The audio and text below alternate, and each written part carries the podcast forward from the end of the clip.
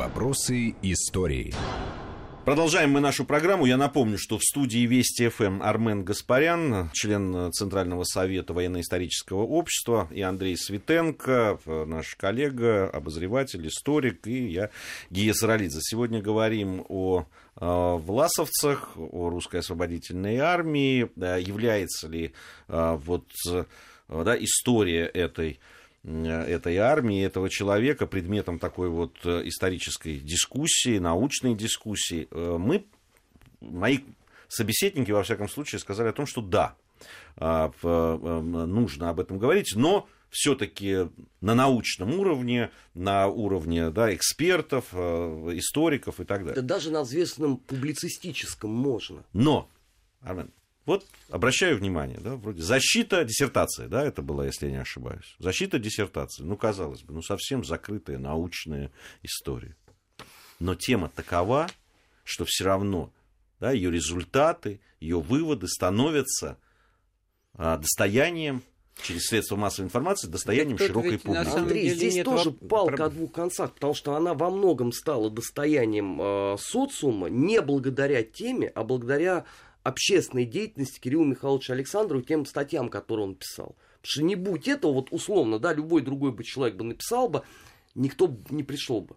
Ну, как показывает практика, да, защищал кандидатскую диссертацию по этой теме Дробязко, защищал Ермолов, и никакого скандала не было.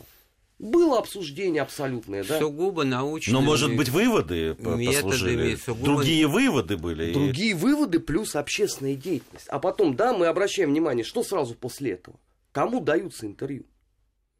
Радио Свобода, BBC, да, с определенным месседжем абсолютно и какой восторг все э, у тех же украинских средств массовой информации. Армен, а вот то, что ты упомянул в начале разговора, такой параллельный пример Штауфенберга и вообще, так сказать, вот заговорщиков, которые пытались убить Гитлера, то есть вот, вот это вот с точки зрения верности присяги нет. Ну, ну параллель-то вот, в отличие от примера с, с врачами-то самая прямая получается, да?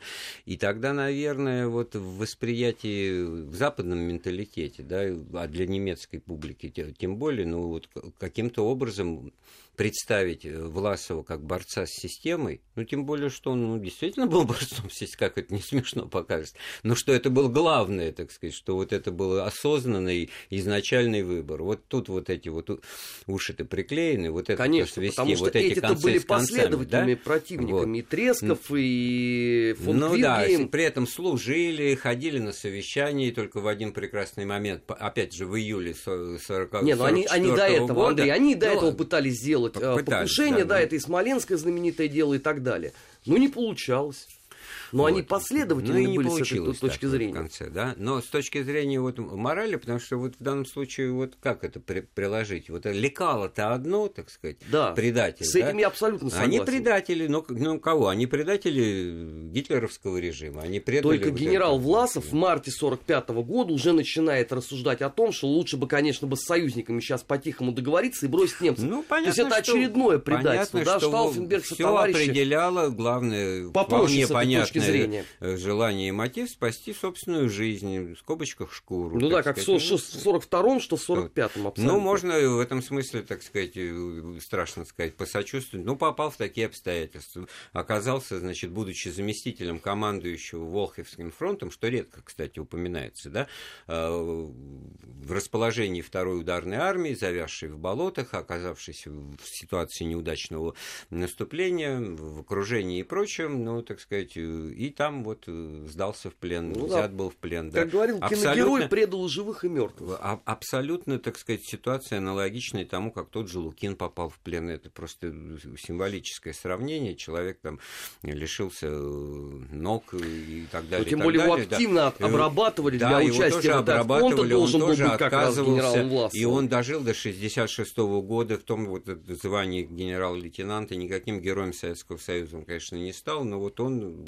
Я, я хотел бы э, вот анти- еще вот, какой, антипод как- Власова в какой этом теме э, обратить внимание на что? Ведь э, я посмотрел, и в, э, в эта тема э, э, русской освободительной армии, и Власова, и различных ее элементов, э, э, она очень интересовала, допустим, тех же немецких историков. ФРГ там вот 50-е, 60-е годы, ну, больше даже в 60-е годы, интерес к проблеме там добровольческих соединений, особенно национальных соединений, да, а он очень высок. Да и сейчас, в принципе, да, там, работы есть, очень серьезно. Есть большая проблема, потому что некто, кто-то вообще открыто и недвусмысленно э, переживает и задним числом пытается, значит, внушить Гитлеру на том свете мысли, что он был неправ, отвергая вот этот коллаборационизм в начале войны, испытывая все эти вот самые прелести э, нацизма, чувствуя превосходство арийской рации, отметая, так сказать, помощь вот этих коллаборантов из числа этих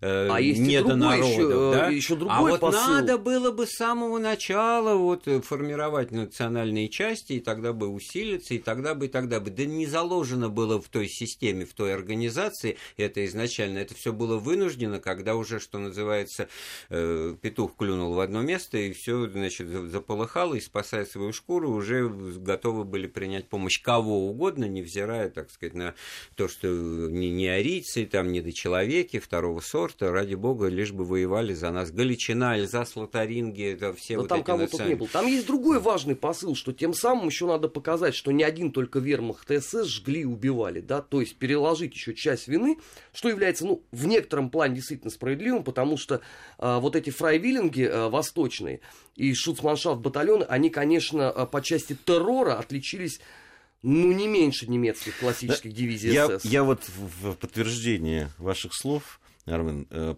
ведь очень любят э, немецкие э, историки, ну, во всяком случае, в тех монографиях или там исследованиях, которые мне иногда попадались, приводить слова какого-нибудь офицера, даже иногда СС, а, уж вермахта, там, да, там, таких боевых офицеров-то это вообще пачками можно такие заявления о том, что, ну вот, из, составленная из местных как бы полицаи, это они-то вот были просто ну, да, звери, они сами воевали, да, а, говорит, а, а, да. мы, да, а вот вот мы просто с ужасом смотрели, что они делают, и это вот так вот все время подбрасывает. Ну, на самом деле, ну, конечно, ну, более, что любое преступление, вот ты будешь в этом упираться. Хатынь, в... да, Дерливангер и, соответственно, да. 118-й шуцманшафт, украинский Или из Буковинского курения. Варшавское восстание, которое активнее всего подавляло так, бригада Каминского из ну, Там сводный полк из бригады да. Каминского, плюс азербайджанский немецкий э, который... батальон из легиона Бергман, то есть Всегда как, можно сказать, да это не мы, это Каминского, вот которого немцы расстреляли за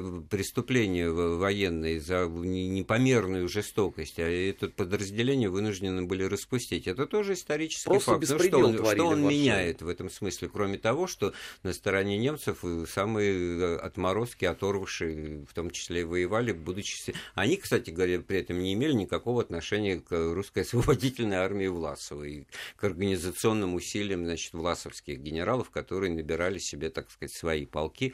Да, это тоже очень интересный далее. вопрос. Ведь для многих людей, которые не посвящены в это, ну вот есть Власовская армия, которая чуть ли не все уверены, что она да. там с 42 -го года да. уже воевала. Да нет, 44 она там... год. Да. Э, образование, Пражский манифест э, генерала Власова.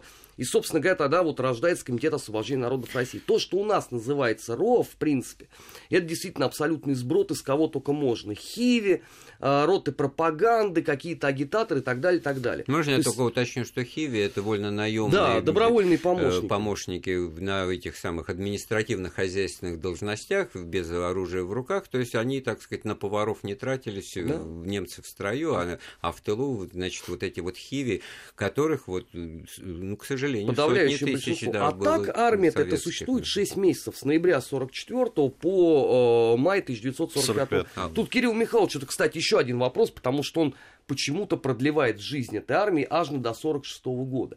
Но это странно, да, потому что если мы с вами будем писать условно э, историю, там, я не знаю, какого-нибудь э, боев Марковского полка офицерского э, добровольческой армии генерала Корнилова, то там же написано, что как бы в 20 году эвакуация в Галиполе, да, дальше кадрированная часть. Мы же не пишем, что он на самом деле существовал там до 29 года. Да? Ну, мало ли нам может так нравится. Нет, Это здесь вот четкий хронологический К вопросу этап. Армена о том человеке, которого я вспоминал, не называя его фамилии, который избежал плена, так сказать, и выкрутился, и вот таких, как он был, не один и не десятки, а больше, вот на этом основании можно говорить о том, что эта армия, так сказать, существует. Ну, конечно, Нет, в тогда, тогда, тех- тогда может быть последовательность сказать, а, Ну, окончание власской что- армии 2000 да, год, когда конечно, закрыта когда- ЩРК. Да, да, да. есть- Понятно, что я тоже иронизирую над, таким, над таким подходом. да. У, у нас э, постепенно заканчивается время, отведенное на вторую часть нашей программы. Э, Вот в следующей все-таки мы обещали поговорить о цифрах, и это действительно интересно. Давайте все-таки да, там мы наших слушателей посвятим, да, что э, о, каки- о каких э, цифрах идет речь, э, э, о тех соединениях э, и различных э, объединениях, э, которые существовали до э, и параллельно с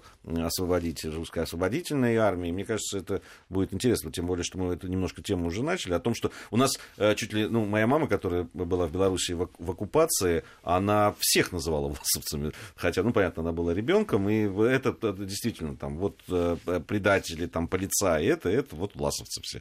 Э, для- то есть, Ну, для- нарицать, на- да, на- нарицать. нарицать. иначе называл, С никакого этим ничего не поделаешь, э, но, строго говоря, это, конечно, Ну, вот не- не совсем правильно. Да, вот в следующей части мы об этом э, поговорим. Э, Армен Гаспарян, Андрей Светенко и Гия Саралидзе в студии Вести ФМ. У нас новости. После новостей вернемся в студию.